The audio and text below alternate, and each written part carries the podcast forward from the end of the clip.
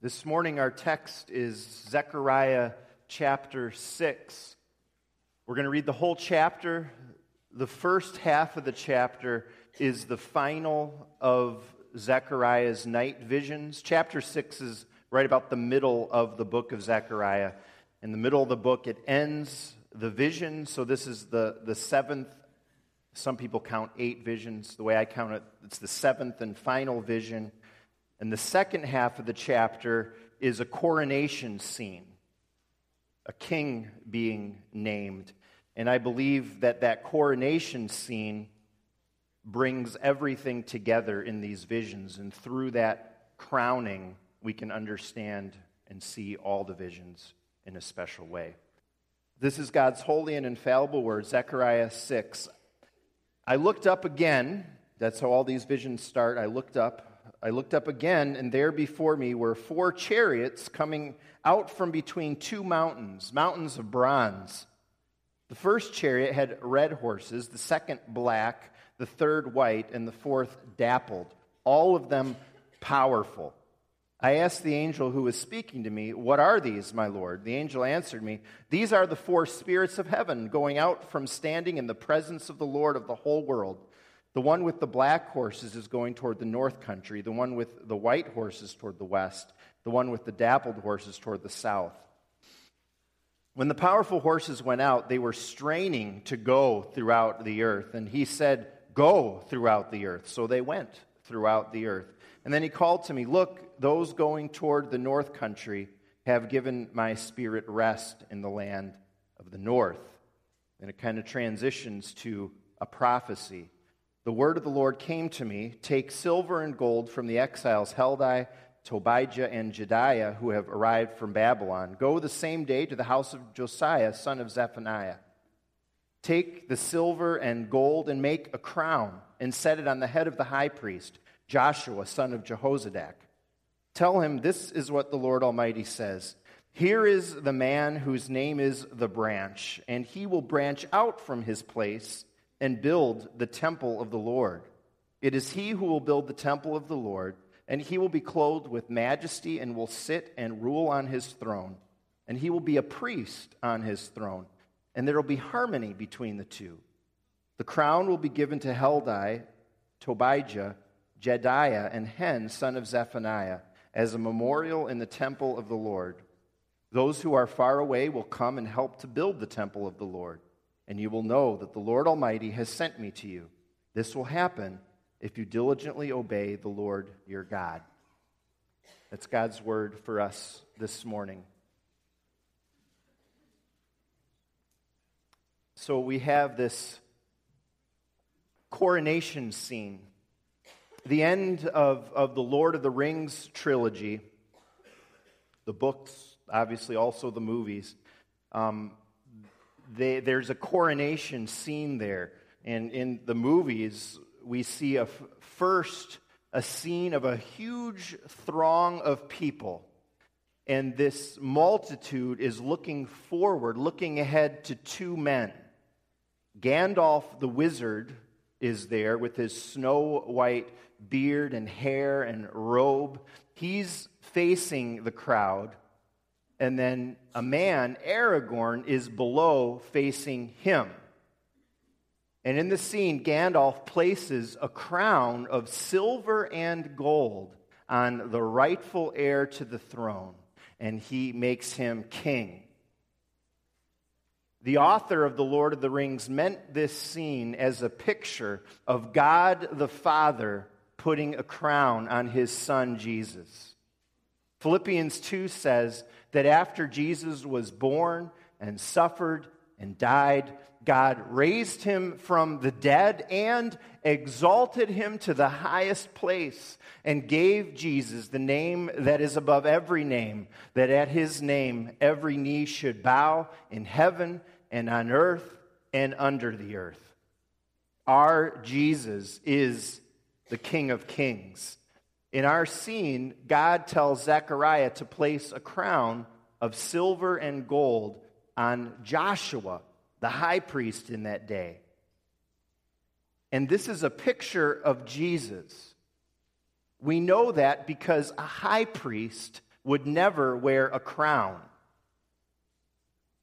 Priest, king, different offices in the Old Testament. But the Bible tells us Jesus brought the Old Testament offices of priest and king and prophet to together in his person and work once and for all, showing that we don't need anyone else for our salvation from sin. It's also really clear it's pointing to Jesus because God says in verse 12 of our chapter, Here is the man whose name is the branch. And the NIV, our translation says branch capital B because they know what's going on here. Branch is a name of Jesus. So this is a prophecy about Jesus as our king. Kings reign, kings rule.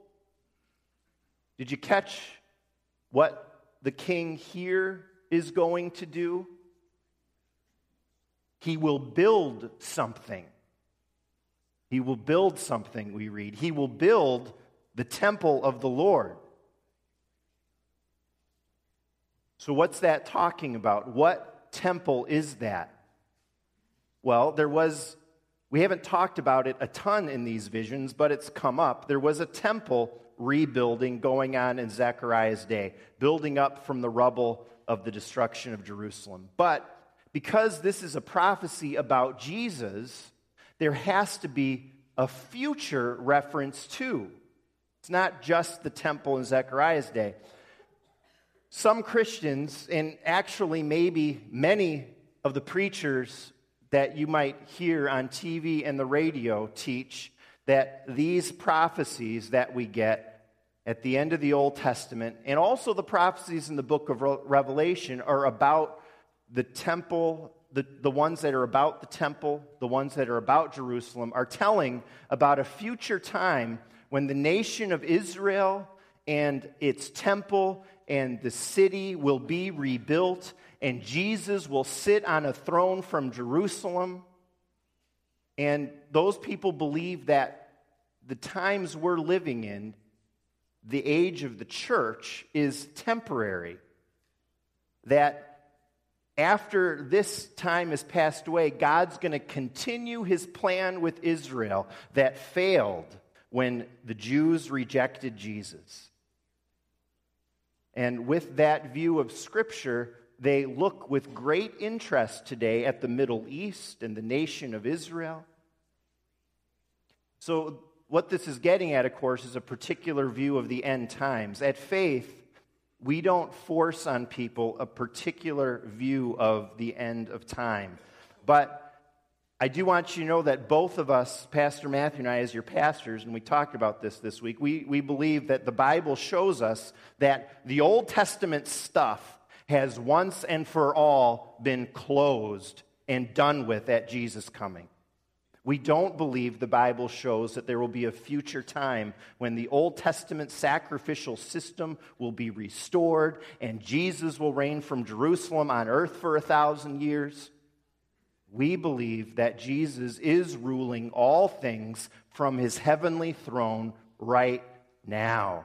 And then one day, surrounding some great end time events that will come, Jesus will come again one day, and eternity will begin. And so, in Revelation and other parts of the New Testament, when there's talk of the New Jerusalem, it's a picture for God's people of heaven, not a literal New Jerusalem. And the New Testament calls people children of Abraham, calls, calls us children of Abraham, not, not because we're related biologically to Abraham, but because we're saved like Abraham through faith. That's what the new Israel is. All people who believe in Jesus. The New Testament teaches this. And this temple, then, is not about a physical temple in the future, it's about the church right now. And that means all these visions are about Jesus' great building project, the king's building project, the church. They show us how he builds the church. And they show us what that means for our part in his building project right here at Faith Church today. And that's what I want to talk about for a little bit. How these visions, what these visions show us about God's building project at Faith. First of all, we see God is building his church with precious building blocks. That's one way, very important way. It's why I'm starting with it, of how God, King Jesus, is building his church. In chapter 3, if you were here, you remember we saw the Lord rebuke Satan, who was accusing the child of God. And God says, Is not this man a burning stick snatched from the fire? In other words, knock it off, Satan. Get out of here, says God. This one is my own chosen child. God saves people from the fires of hell by his grace. He takes off the filthy clothes of our sin. He dresses us in clean clothes, the righteousness of Jesus Christ. He calls us to live for him. The building blocks of the church are God's precious people. We need to hear that because God's people can get sidetracked with important but secondary matters in the church. How old or new a church building is. Good administration and organization, well running committees. Important, important matters but administration, our facility, the budget, these aren't ends to themselves. There's a greater purpose. The church is about people, first of all. It's about people being saved from sin and death and brought to new life and discipled to live the new life more and more every day. We're here to invite people to turn to Jesus for salvation from the fires of hell chapter 3 that talks about that burn that stick snatched from the fire it's the fourth of the seven visions. It's the middle one. And i don't think that's a coincidence. The heart of god's building project is each and every person in the church. Whether it's our older saints our students precious new babies being born a guest in worship, someone new to our area, new to our community. God builds the church, and we're a part of that one person at a time, one precious person at a time. So we need to ask questions like how do we keep the focus on people? How do we reach people? How do we most effectively tell people of our gracious God who, who plucks people from the fire so that they can walk in his ways? Personally, you, when you think of the church, are you obsessed with secondary matters? Or are you thinking about the precious people around you? The precious, precious people out there who need Jesus. People so precious that God sent Jesus to die to save us. Second, these visions show us that God builds his church through an out of this world strategy. Chapter 4 tells us God's message to Zerubbabel. That was the guy leading the building project. This same message comes to God's leaders in the church today, too. Not by might, nor by power, but by my spirit. Corporations and businesses spend a lot of time about, on strategy, analysis, restructuring. Right near our house is a Pete's Fresh Market. It's the one on Roosevelt Summit there, I think, right? We don't shop there much, but I'll let you in on a little secret. They have $1 gelatos. One dollar. And it's not just one little scoop, it's several scoops. It's big, a dollar. Sophia and Adriana and I go there for special on a regular basis. Well, that store, I think it's like a couple years old, maybe, maybe a few. They just completely redid the counters and area where the gelato and coffee and other treats are served. They're redoing, there's a little entrance there. I'm sure it costs tens of thousands of dollars. And it seems like companies have to do that to survive today, right? To keep up with the competition. Visioning and planning. Churches need to do that. Council a while back asked a property planning team to bring some recommendations for a possible uh, facelift to some things around the church. A while back, we, we redid our, our main entrances. We laid a new parking lot a couple months ago. We have a mission statement that we follow. But the church is not a grocery store, unless I'm missing something. We can't forget that the church is fundamentally different. Our mission is completely different. Our values, our goals are unique not by might or power, which are the world's strategies, but by my spirit. Ministers are not CEOs. Our council is not a board of directors.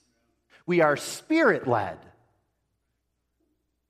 That same vision says not to despise the day of small things, which means the out of this world strategy of the Spirit is not necessarily what we'd expect. God's ways are often upside down from the world's ways.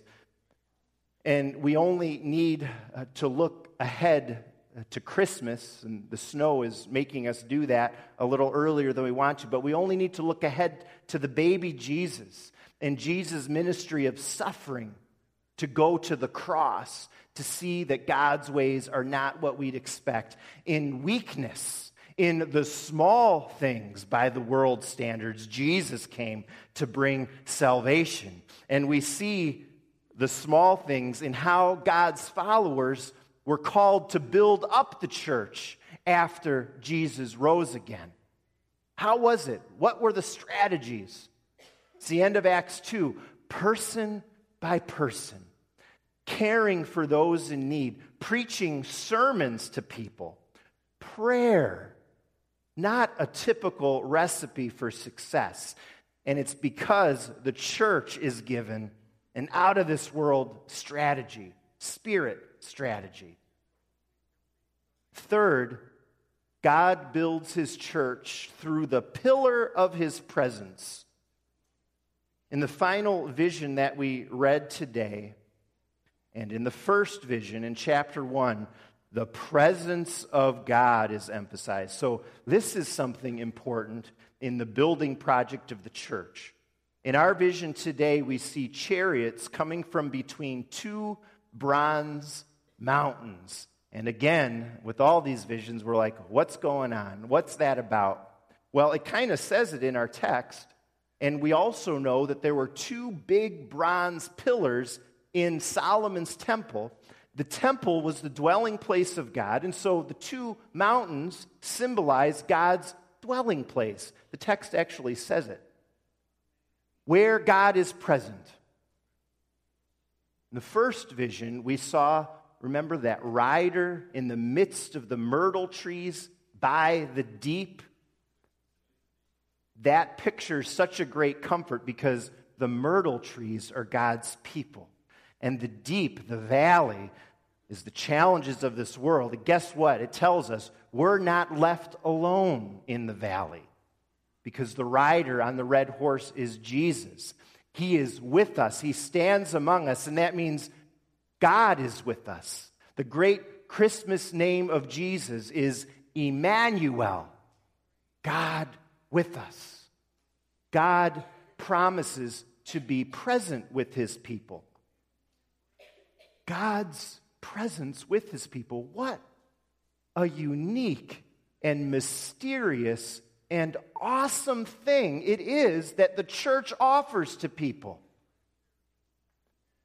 The church is a sacred gathering in the sense that God is present in our midst. He is everywhere, He's God.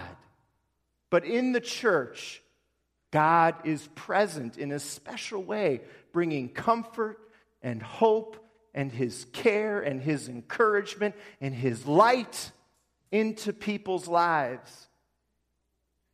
And because He dwells in our midst as a whole and in our hearts personally, we can be God's presence for people.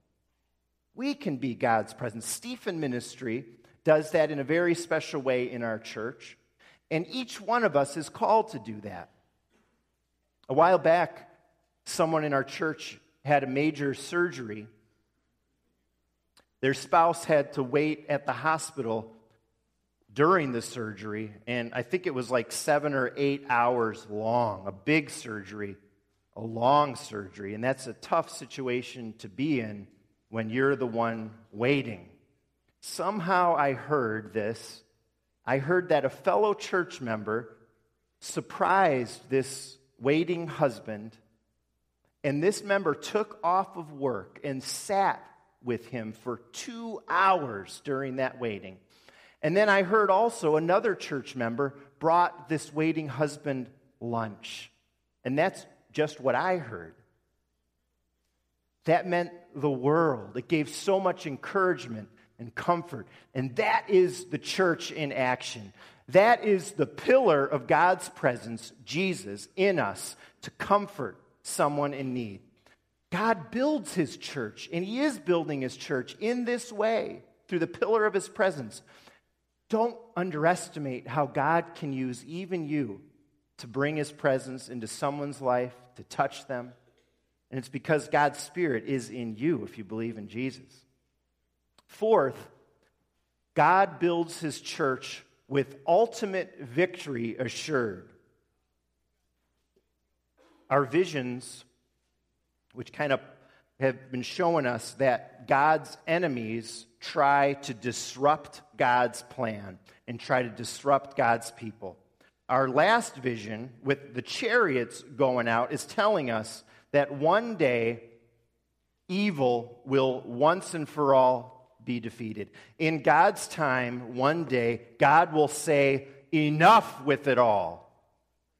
Why he hasn't said that already, we don't know because we can feel like enough is enough in this world and in my life sin and suffering and cancer and killings, but God will end it all when His perfect will decides it's time. On that day, God will send out His war chariots from His heavenly dwelling. Like these chariots go in different directions, God's chariots will go out everywhere there is opposition to him, and he will completely defeat sin and the devil, and he will banish wickedness. God will lock it up in a container, close the lid forever. And so we build the church with that assurance, with that hope. This is what we're living towards the final victory. This is what we're calling people towards that great and glorious day. Those who are on God's side through faith in Jesus will experience the victory too. And that makes all the difference for how we approach life in this world today. That makes all the difference that we have the victory in Jesus for how we build the church and the confidence in which we do it. We're not scared. Jesus reigns. God is in control. He's working it all out. He is taking care of it all. He will completely take care of it all one day. And we're with Him when we belong to Jesus.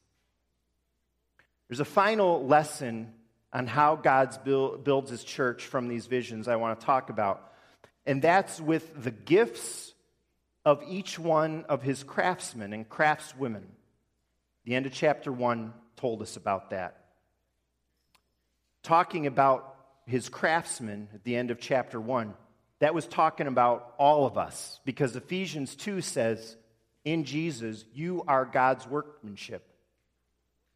And that means you and I, we're part of the building project. God's kingdom work is big and broad. We have that vision as a church. Some people call it a reformed world and life view. God's kingdom isn't just the church, it's big and broad. He's working in this world. We support ministries in many places. We are building the kingdom in our homes, in our marriages, at our schools, in all sorts of ways, everywhere we go. But we also build up God's kingdom in a special way by building up Faith Church. Our church, I think it has to do with the fact that we're a reformed church theologically, has always had such an excellent outward focus. We give so much to outside causes to the extent, think our deacons mentioned it last week or the week before, 25% of our own budget goes outside ourselves. Our outward focus is so vital to who we are. I think we have to be careful not to forget the building project that Jesus is doing right here. We're called to be God's craftsmen and craftswomen and crafts boys and girls here too. He has given us whatever time and talents and final resource, financial resources we have to be used for His glory, to be used, you know what, right here. God's workmen can choose to be not so active, to not participate in the building project. And there are always those in the church who choose not to be so much. I believe that's a mistake. I believe that you miss out on the tremendous joy and blessing that there is in being part of God's building project. I invite you to choose to be part of what God is building here. Whoever you are, with whatever you have, we don't worry about how much or little time we have. We, you don't worry so much about how little talents you may feel you have or how many great talents you have. Don't worry about how much or little money you have. Don't worry about how great a prayer you are or how poor in prayer you feel you are. All you have to do is use what you have. Whether you have much or little, or probably like most of us, somewhere in between. That's how God designed it. Our calling is simply to be faithful. I am 100% certain that God is gathering exactly who He needs in order to build up His church solidly and well right here today. And I believe God is doing just that at Faith Church. May He find me, may He find you faithful with the gifts that He's given you. I have some final thoughts about all this and a final story. We got to realize that until King Jesus returns, there will be opposition to his building project, to his building up of the church. In fact, you can bet that especially when a church is being faithful to God, there will be opposition.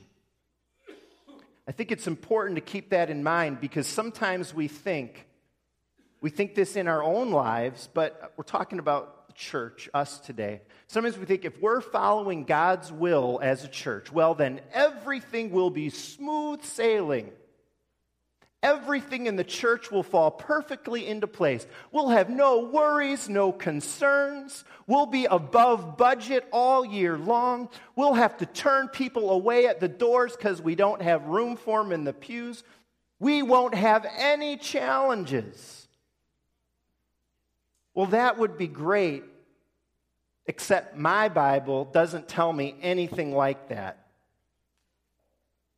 My Bible tells me that we have an enemy working actively against us. And my Bible says that Christians have suffering and challenges in their lives if we're truly following our suffering Savior. We're going to be tested in all sorts of ways, especially if we're on the right track as a church. In all of these lessons from the visions, I mentioned five of them, we can expect testing, we can expect challenges. When we hear God teach us, the leaders of the church, not by might, not by power, but by my spirit. You can bet our elders and deacons are going to be tempted to instead use the world's ways and strategies when God shows us again and again how he uses the weak things of this world to build his church. Satan's going to put before our eyes the big things, the flashy things. Ooh, let's try that. That looks exciting. Not by might, not by power, but by my spirit. That's the strategy.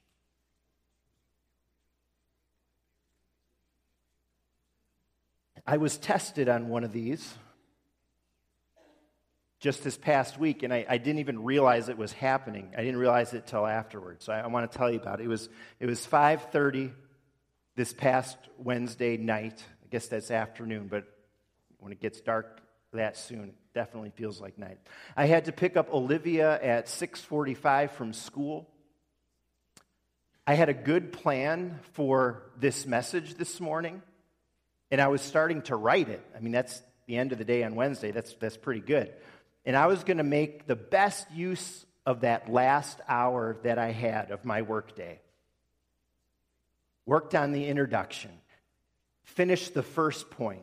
Four more to go. I had five of them, so I had a little ways to go. Then Lambert Bronger, who was setting up for cadets, Lambert, Lambert's always here, yeah, there he is. He, he introduced me. He was he introduced me to John. And the reason Lambert brought him to me is because John came into our church looking for a pastor. So, looking for help. Ah, the worst timing ever. I'm rolling. I got like 45 minutes. I can keep going. John explained his situation. He was from Pittsburgh, visiting his sister in Maywood. He needed a train ticket to get back to Maywood. I explained to him how it works and, and how, as pastors and deacons, we do this together. I'm not in charge of the finances. I don't have access to the church funds, but I could contact a deacon to set up a time to meet with him, to talk this through and see if help could be had. He didn't have a phone, which is kind of unusual. Most people that come in do. So a deacon couldn't call him. I'm like, I'm sorry. There's nothing we can do. You know, we're, we're a church. We're not set up for, for this, really. He asked about another church he could go to. I told him, because I knew he was headed toward the train station, about First Baptist on the way to downtown Elmhurst, right? Up York. He didn't have a car. He's like, How far away is that? I'm like, half a mile. I think it's really longer than half a mile. You know, is this guy scamming me? Who knows? But I'm sitting there, I'm looking him in the eyes. He's looking at me. He's a human being. He's made in God's image. He needs help. I'm like, okay, I'm going to drive you to the train station. He says he's hungry as well. I looked in the church refrigerator, no food there. We go to McDonald's drive through. I get him a number one combo. I drew the line at the French vanilla coffee with a couple sugars. I said, I'm just doing the combo. We drove up York Street, and I'm thinking, my sermon, I needed this time. We talk about Jesus, we talk about his church. He's very apologetic. I'm really sorry to bother you. I'm like, it's okay, it's okay. I drop him off at the train station. He needs money for a ticket. I look at my wallet. I've got a single. I've got a 20. I give him the 20. He asked me to pray for him. I do. I drive back down York, which apparently at 6 p.m., because of the light at Vallette, takes forever.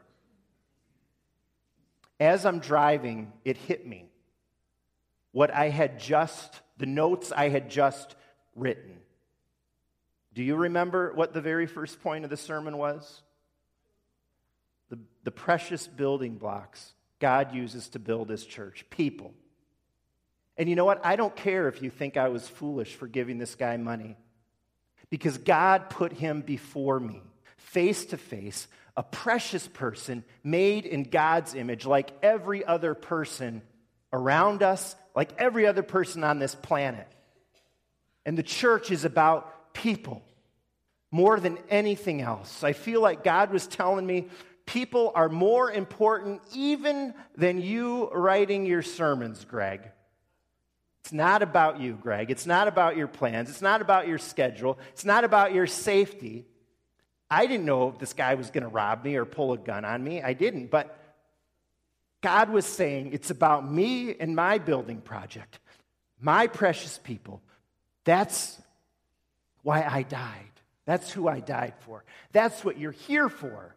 That's what Faith Church is here for to gather in my people to care for my people, the ones already in the church, all of you precious ones, and all the other people I want Faith Church to touch and reach and gather in to my presence by my Son. I invite each one of you this morning to truly hear God's way of building his church. May God convict us as a church and convict each one of us when our own ideas have gotten in the way of God's ideas. And I invite you to do your part with whatever you have to be a vital part of Jesus' temple, his church, right here at Faith.